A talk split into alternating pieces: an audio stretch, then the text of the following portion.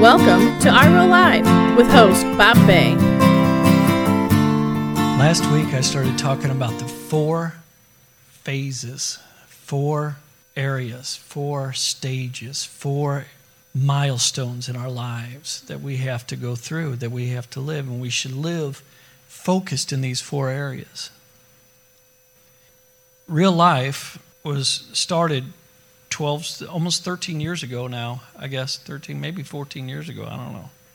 Because God had used the 12 steps to change my life, and I knew that, that the 12 steps helped me get closer to God. But I was not satisfied being in NA or AA. I tried them both for a long time, and it was just missing something. There was this thing, and the, the idea that I was always going to be a drug addict or an alcoholic. That's just the way it was. I was just always going to be stuck there. I was always going to be that. And I didn't feel like that anymore. I didn't want to do drugs and I didn't want to drink anymore. However, there were a lot of things in me that were messed up still. But God gave me those tools and I started going to church and they were talking about all kinds of things. And I was always afraid to talk to church people about what God had done in my life through the 12 steps. Because when you start talking about 12 steps to a lot of, well, back then, I'll say, it's probably different now. But back then, you start talking about the 12 steps or AA or NA to church people, and they would look at you cross eyed, side eyed. And it was really just because they didn't understand. They didn't know I was just another person who was hurting. I was self medicating what was going on on the inside of me. That was my problem. I needed to be saved just as much as everybody else, but so did they we got permission to change the steps from AA, and a couple years go by, and then real life started, and we were doing doing that. But listen, this is what I found out that a lot of times people get focused on the 12 steps, and they forget where the power comes from for the steps.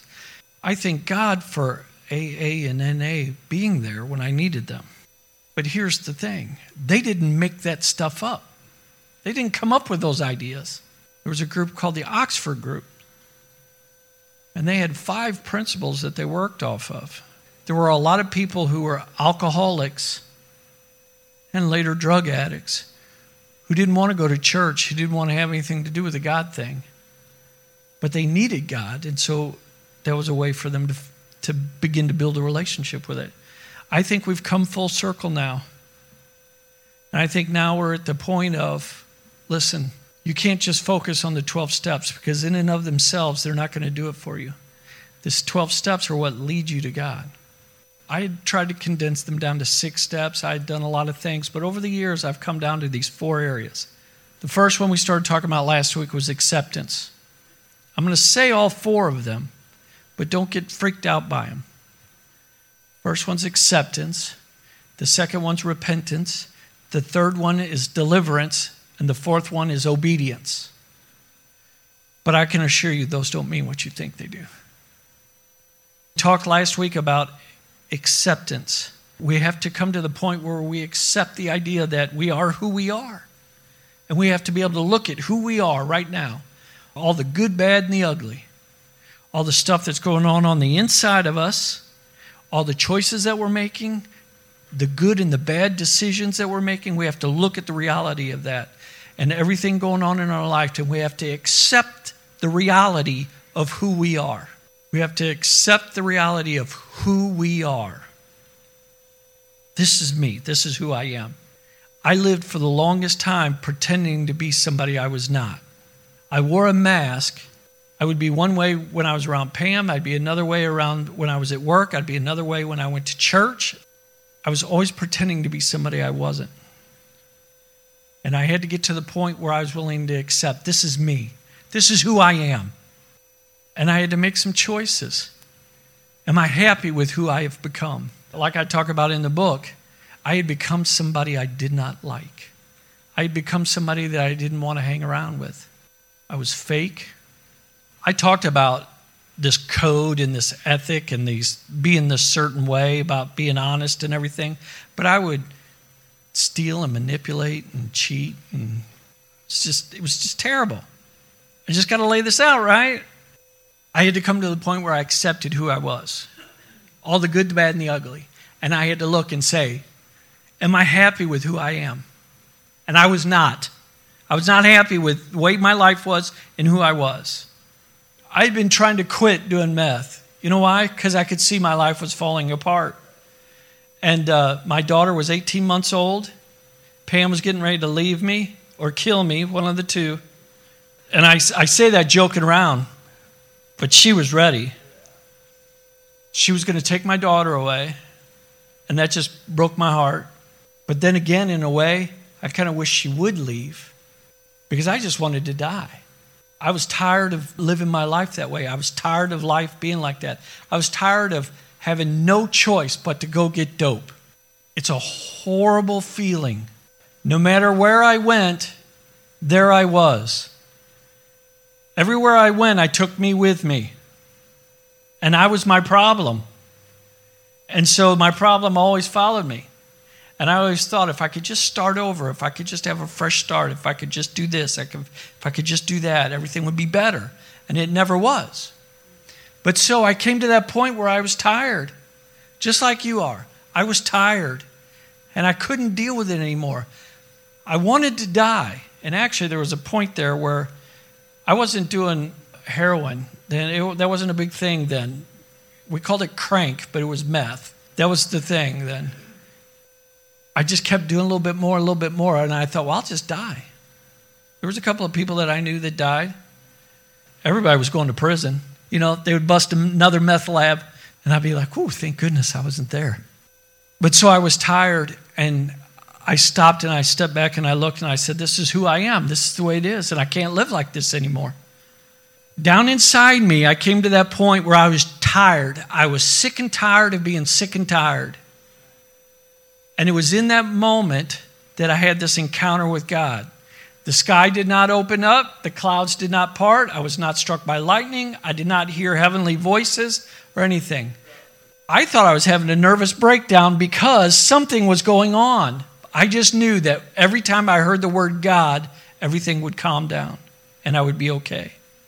But then it would start spinning out of control again. I knew He was real suddenly, and from being a kid, I understood that Jesus, the story of Jesus, and that he had died on the cross.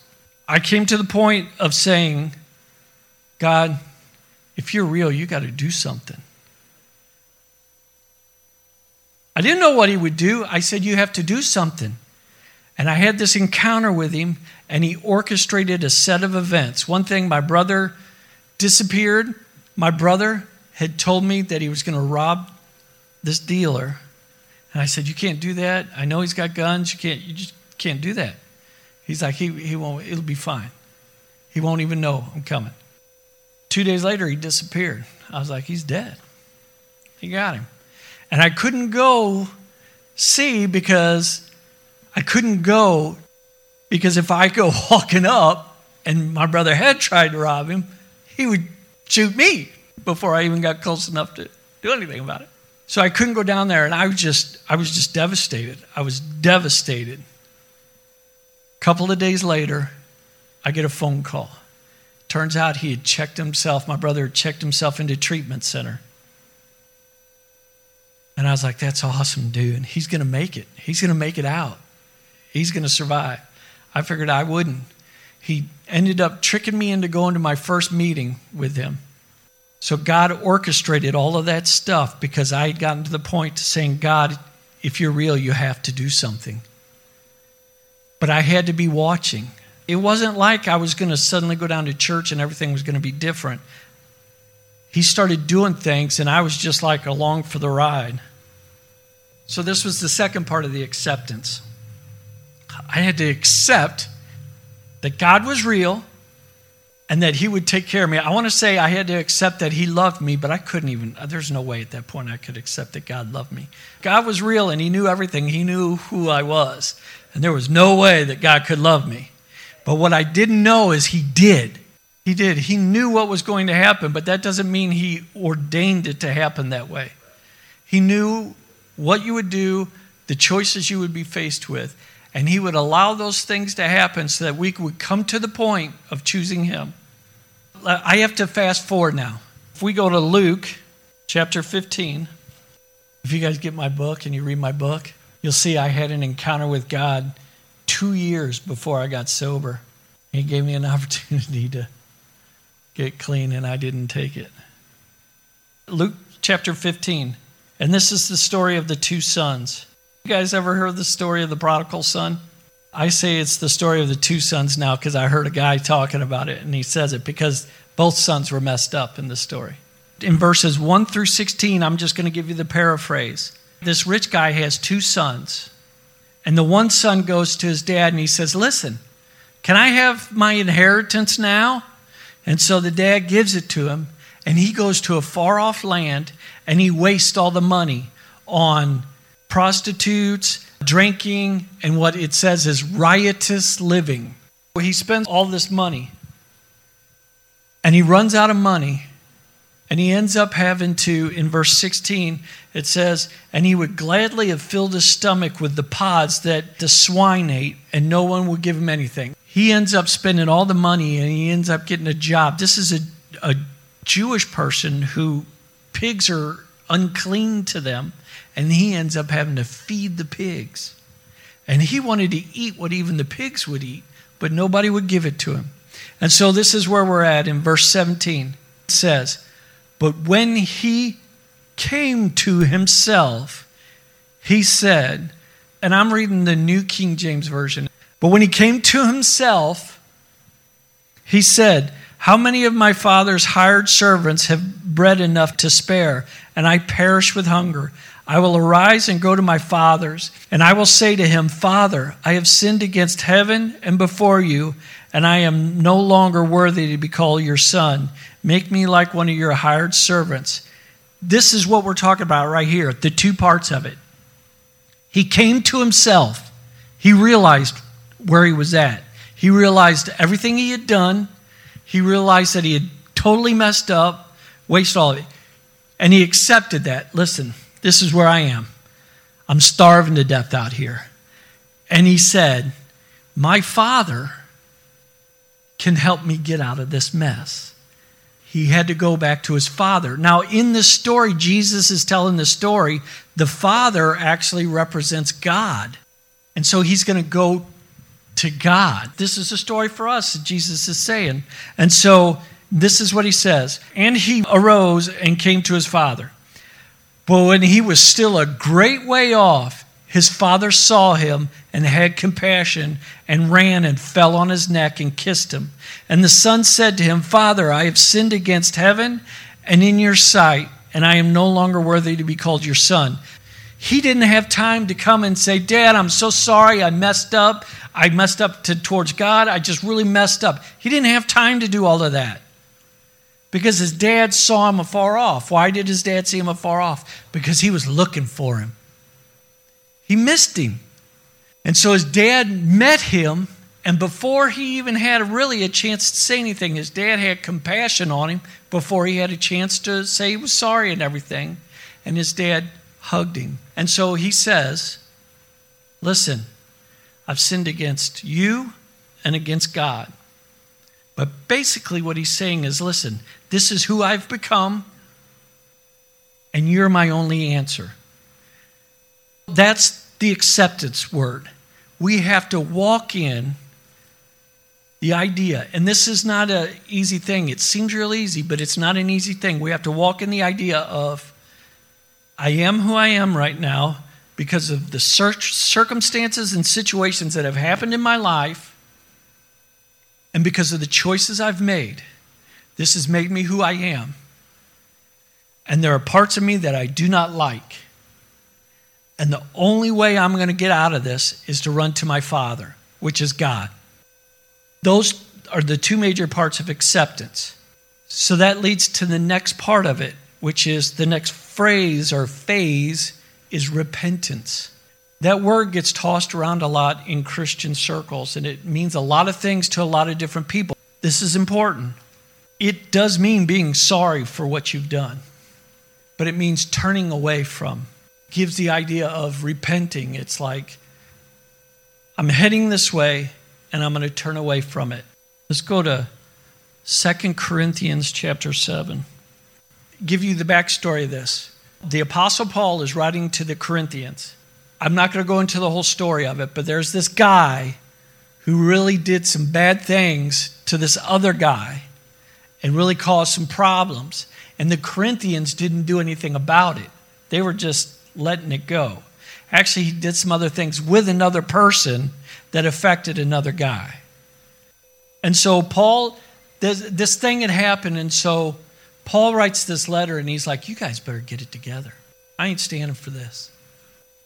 But now he's writing this letter to them because he's written another letter already and he's been pretty harsh in this letter. And so he writes this letter. And in verse number eight, it says, For even if I made you sorry with my letter, I do not regret it, though I did regret it. For I perceive that the same epistle made you sorry, though only for a while. Now I rejoice, not that you were made sorry, but that your sorrow led to repentance. He's saying it hurt them, and so he's, he was sad that they were hurt by it, but he saw that it led them to repentance to turning away. And so I want to read this last part here, and it says, For you were made sorry in a godly manner, that you might suffer loss from us in nothing.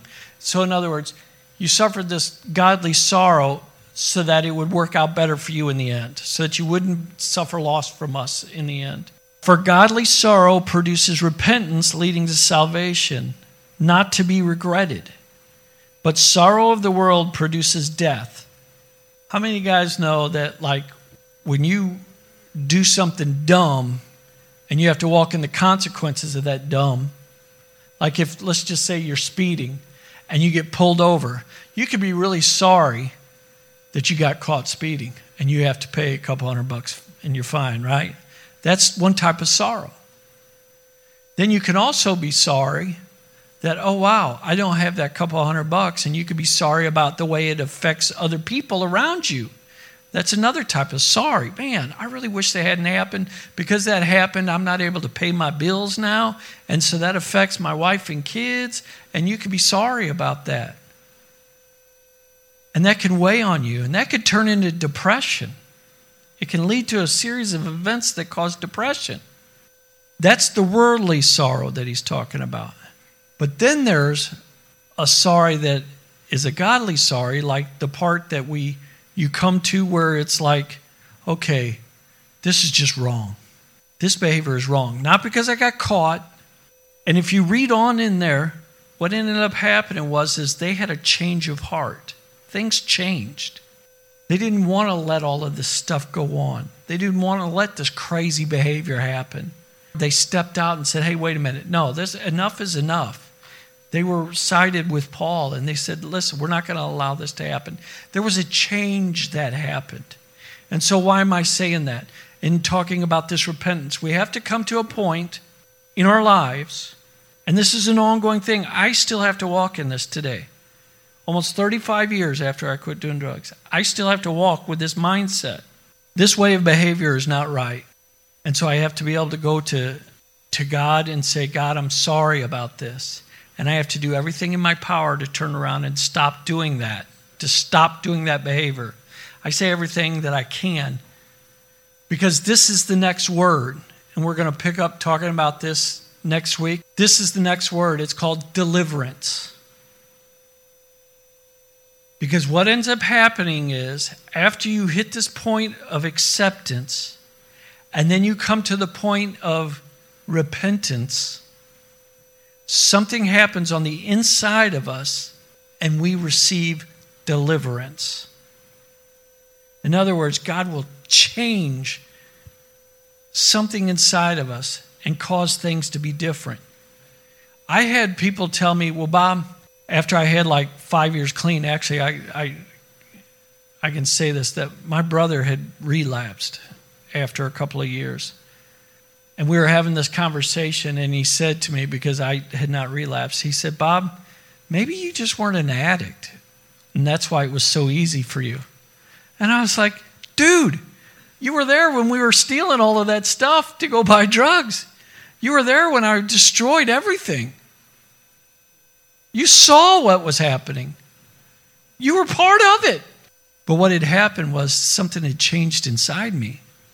And God was doing things on my behalf to deliver me from all of that. He was delivering me from the consequences of it as well. Many times what ends up happening is, is God will come in and begin to deliver us from the consequences of those choices we make. But we start seeing all that and it's like, well, hey, I got away with it this time. Maybe I can do it again. And we go back to it and we keep going back to it and keep going back to it. But there comes a point where God says, You've made your choice, and there are going to be consequences. And they could be eternal consequences. You've made your choice. You're going to have to walk in that now. You're going to have to walk through it. And that's why, that's one of the things, well, I'll never pick up a beer now. After 34 years, I could probably drink a beer and not, not be a problem. But why would I want to take the chance? Why would I want to do that? And walk in those consequences. So we got two more phases of this and how all of this fits together. If you look at the steps and you break it all into sections, steps one through three is that accepting God as your higher power and accepting that you're not capable of doing it in and of yourself. That's the powerlessness, the denial, all of that stuff. Steps four and five are the part of really getting to look at who you really are, accepting who you are and what you've done, and then being able to go to God and receive that forgiveness from it. The processes that go on are, are the next part leading to deliverance and obedience deals with the last six steps, 7 through 12. Thanks for listening. Please comment and subscribe for upcoming podcasts. To order your copy of My Real Life, go to the Take Action page at our website, reallifeministries-stl.com, or go to Real Life Ministries STL on Facebook.